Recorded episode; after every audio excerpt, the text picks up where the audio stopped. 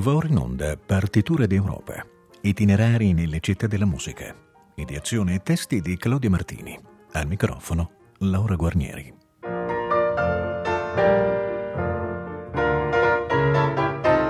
Buon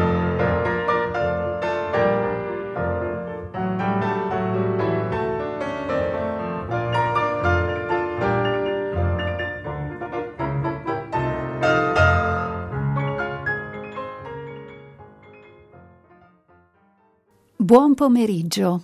Il nostro vagare per le città musicali d'Europa ci vede giunti nel capoluogo della Sicilia, quella Palermo che è sempre stata vivissimo centro culturale ed artistico ai tempi dei Fenici, degli Arabi, dei Normanni e dei Borboni.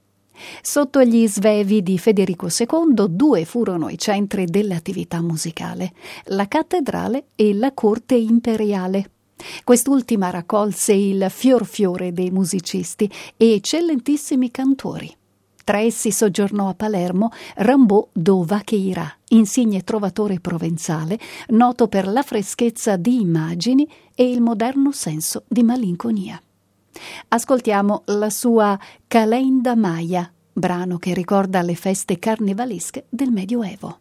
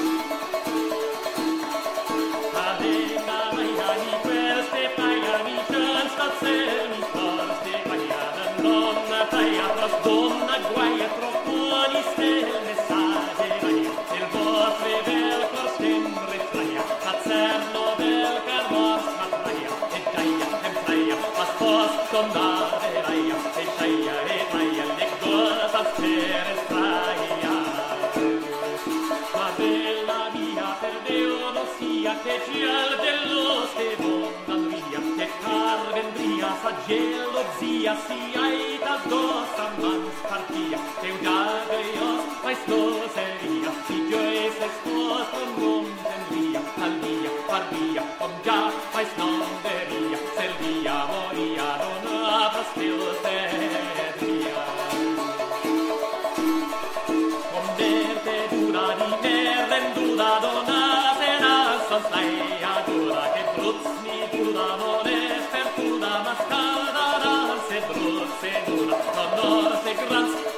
ei spreguna e mei semblans hai parta luna che luna che luna no sai di dar te luna paura cresura vo sai se sta tra luna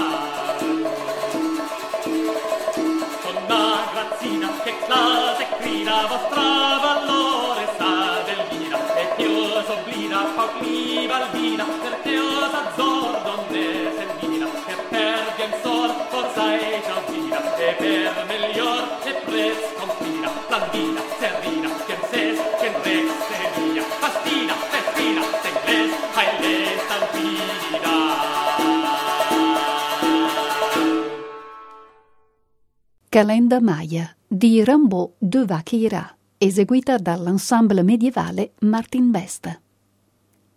Un altro periodo di intensa vita musicale a Palermo fu il Cinquecento, grazie all'educazione alla musica assicurata dagli ordini monastici e dalla classe aristocratica. Molte accademie di musica fiorirono in città e in esse riscossero successo celebri liutisti come Giacomo Dauria. Tra i documenti che attestavano un'attività compositiva di consumo dal carattere regolare, venne pubblicato nel 1548 il primo libro di madrigali di Gian Domenico Martoretta, prima stampa che attesta un'abitudine domestica di pratica musicale. Da questa raccolta raramente eseguita vi proponiamo La bella donna Chilupettu Mardi. La bella donna,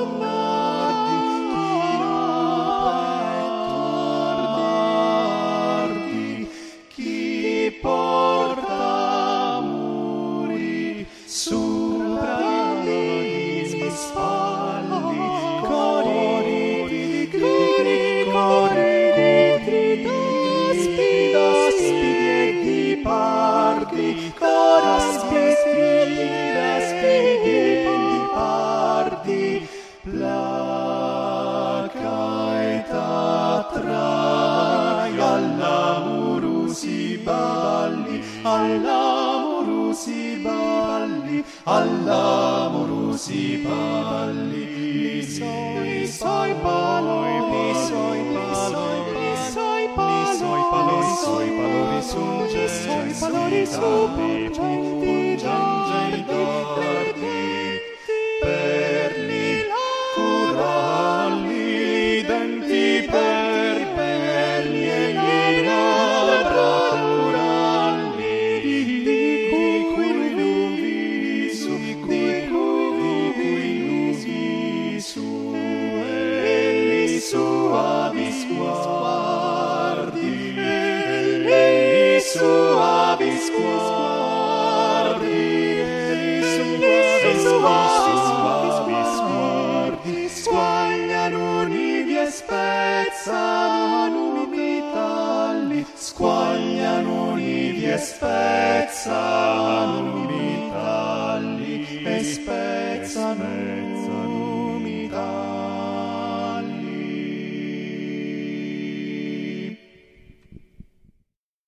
Simone Locastro ha inciso, sovrapponendo più volte la sua voce, La bella donna Chilupetto Mardi di Gian Domenico Martoretta.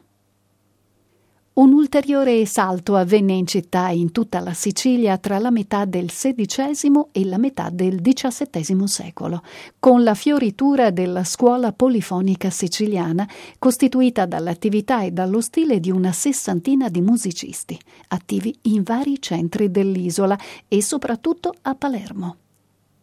La prima grossa personalità di questa scuola fu senza dubbio Piero Vinci, nativo di Nicosia e poi attivo a Bergamo, maestro di cappella nella chiesa di Santa Maria Maggiore. Di lui ci sono pervenuti dieci libri di madrigali, mottetti, messe e altre composizioni e una raccolta di sonetti spirituali. Eccovene un estratto. Della Passione, pende l'Alto Signora.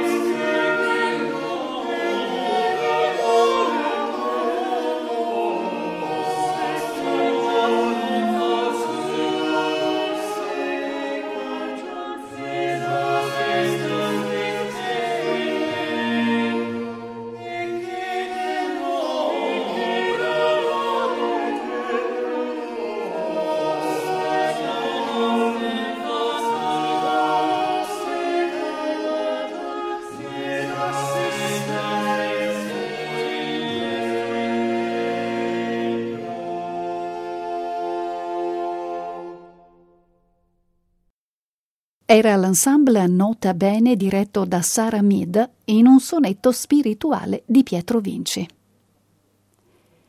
Un allievo di Vinci fu Antonio il Verso, proveniente da Piazza Armerina. A Palermo insegnò musica presso il convento di San Domenico ed ebbe molti discepoli, fra i quali Giuseppe Palazzotto Tagliavia, il musicista più importante della generazione successiva. Egli assorbì con grande libertà la lezione del Vinci, affrancandosi dagli schemi della tradizione cinquecentesca. Esponente del manierismo musicale, scelse accuratamente i testi poetici. Musicò poeti come Tasso, Marino e Chiabrera in un perfetto equilibrio di artifici contrappuntistici e discorsività melodica.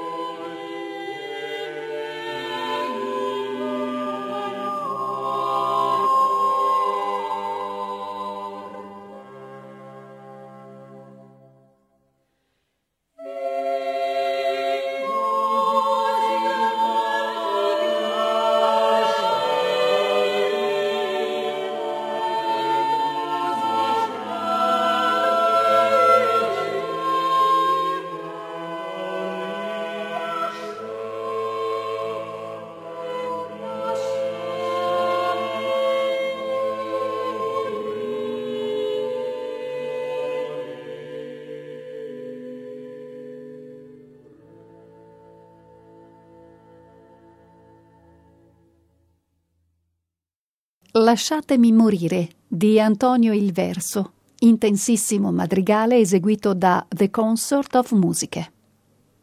Uno dei musicisti più illustri provenienti da Palermo e da quella scuola fu Sigismondo d'India, nato nel capoluogo nel 1582 ma egli fu qualcosa di più di un artista locale. Fu anzi attivo in molte altre parti d'Italia, a dimostrazione della grande apertura che vi fu nella scuola polifonica siciliana ai rapporti col continente. Le composizioni di questi musicisti erano per lo più madrigali, ma non mancavano messe, mottetti e brani strumentali. Ciò corrispondeva alla richiesta degli amanti della musica e in quel periodo nacquero a Palermo molte tipografie che stampavano a pieno ritmo i lavori degli autori siciliani e di quelli classici in generale.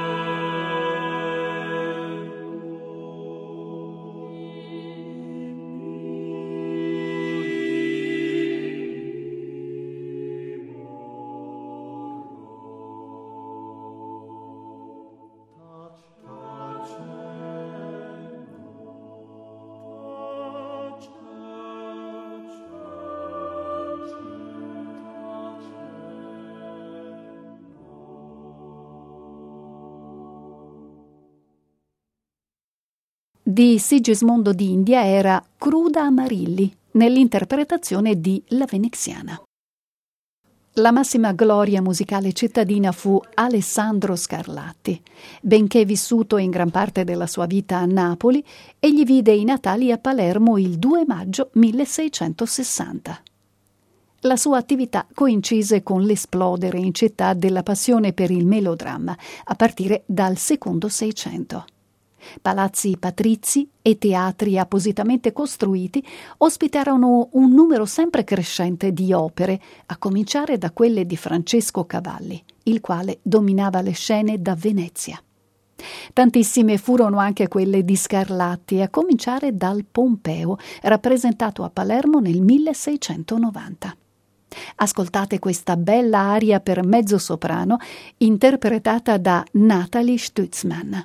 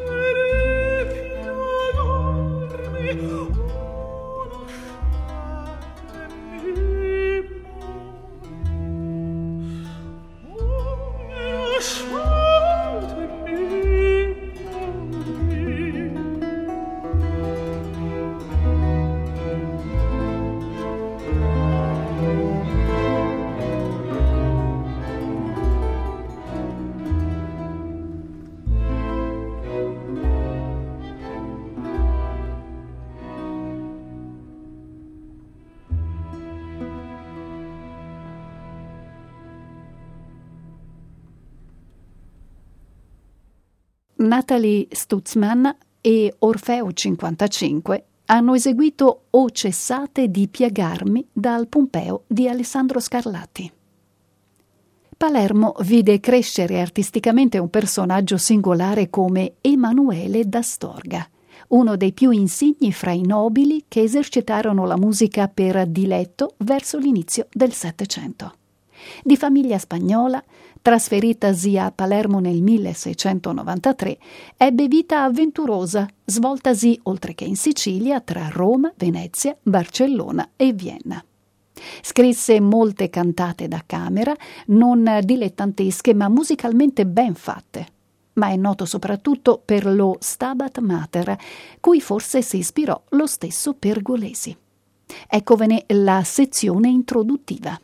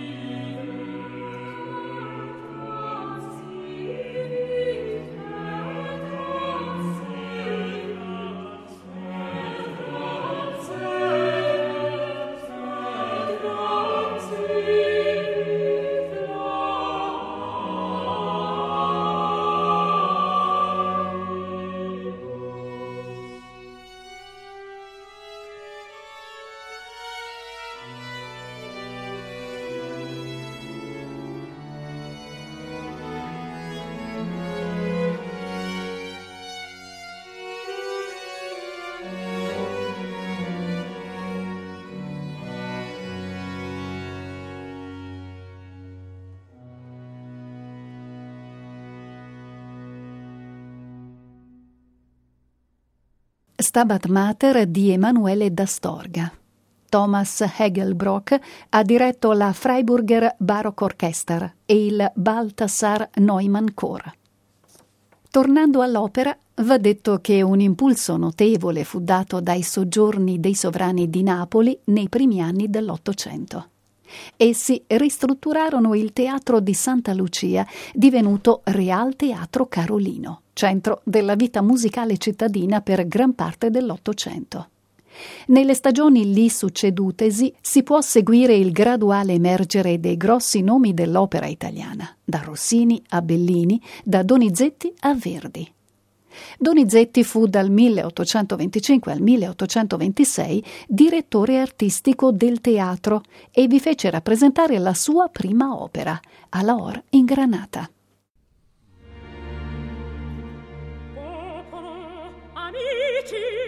Sanguinosi amori non cingono il mio crine. Ostili schiere io non fugai ampi tesori e prede, o a mille a mille schiavi, a voi non reco. Pace fu guida i passi miei, l'ottenni, e con l'onore n'ottenni. Popolo, amici, e questa la mia gloria, e questa del vostro? La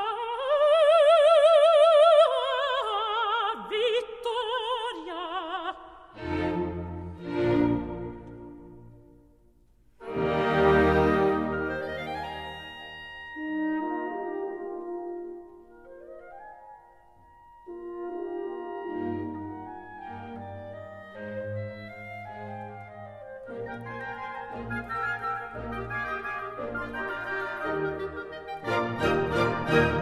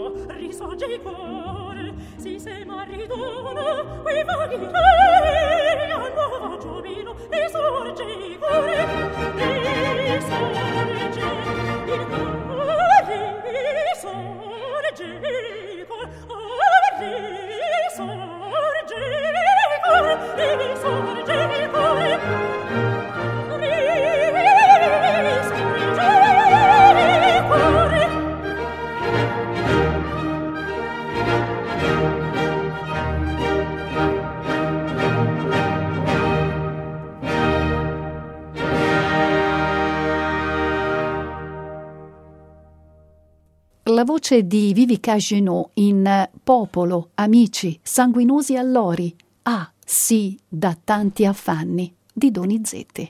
John Nelson era sul podio dell'Ensemble Orchestral de Paris.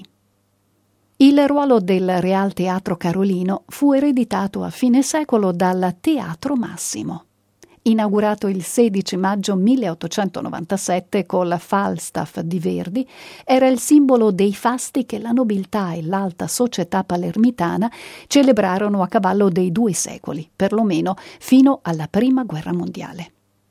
Verdi, peraltro, dedicò a Palermo nel 1855 una sua opera importante, I Vespri siciliani, ispirata alla ribellione scoppiata in città nel 1282. Il popolo si scagliò allora contro la dominazione degli Angioini. I moti si allargarono all'intera Sicilia e gli oppressori francesi furono espulsi. Celebre e simbolica è l'aria O tu Palermo, terra adorata, che ascoltiamo da Ruggero Raimondi. James Levine dirige la New Philharmonia Orchestra. Oh, oh.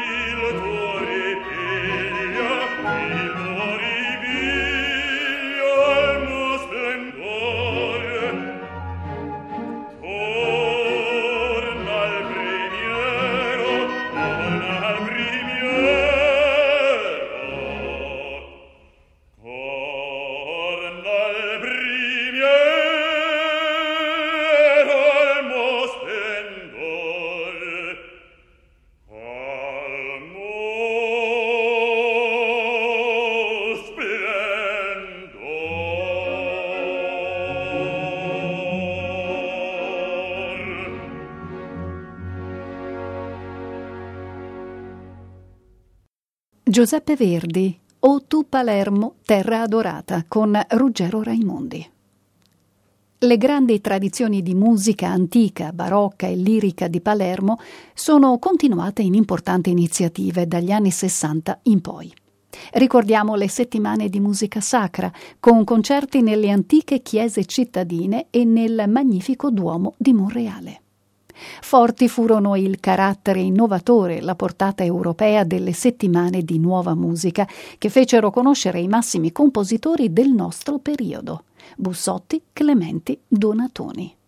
Palermo era città presente nella musica attuale, anche con artisti nati in città come Franco Mannino e Salvatore Scerrino. Quest'ultimo è divenuto rapidamente figura di spicco del panorama musicale attuale, in Italia e in tutto il mondo. Ascoltiamo il suo Notturno numero 3 per pianoforte.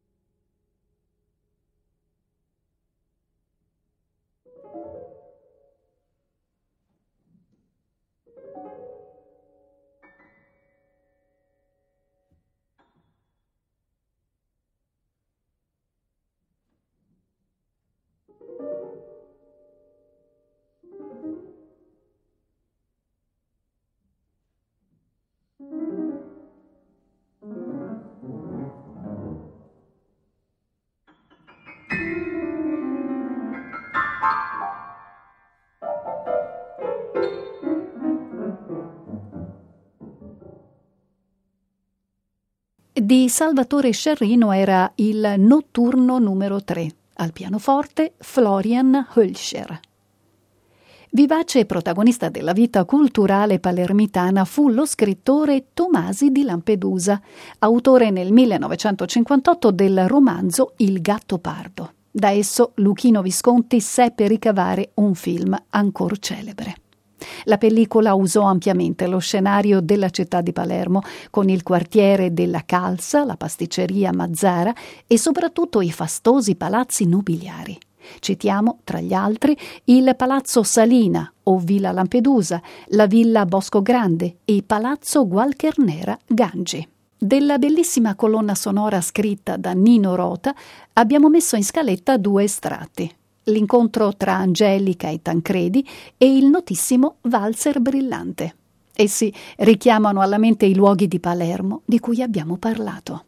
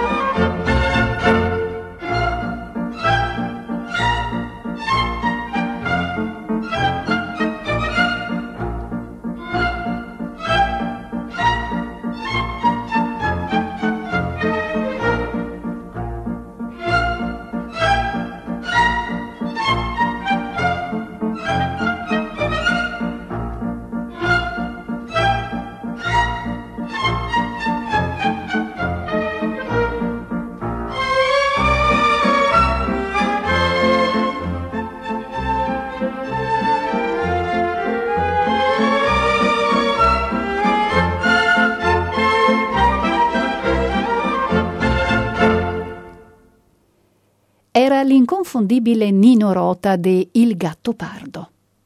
Con questo ci congediamo dalla ricchissima cultura musicale di Palermo e della Sicilia e volgiamo il capo verso Salonicco, capoluogo della Macedonia greca. Vi giungeremo in tempo il prossimo sabato 3 ottobre, sempre alle 15.40. In attesa di ritrovarci vi auguriamo un buon proseguimento di ascolto con i programmi di Rete Toscana Classica abbiamo trasmesso Partiture d'Europa, itinerari nelle città della musica, ideazione e testi di Claudio Martini, al microfono Laura Guarnieri.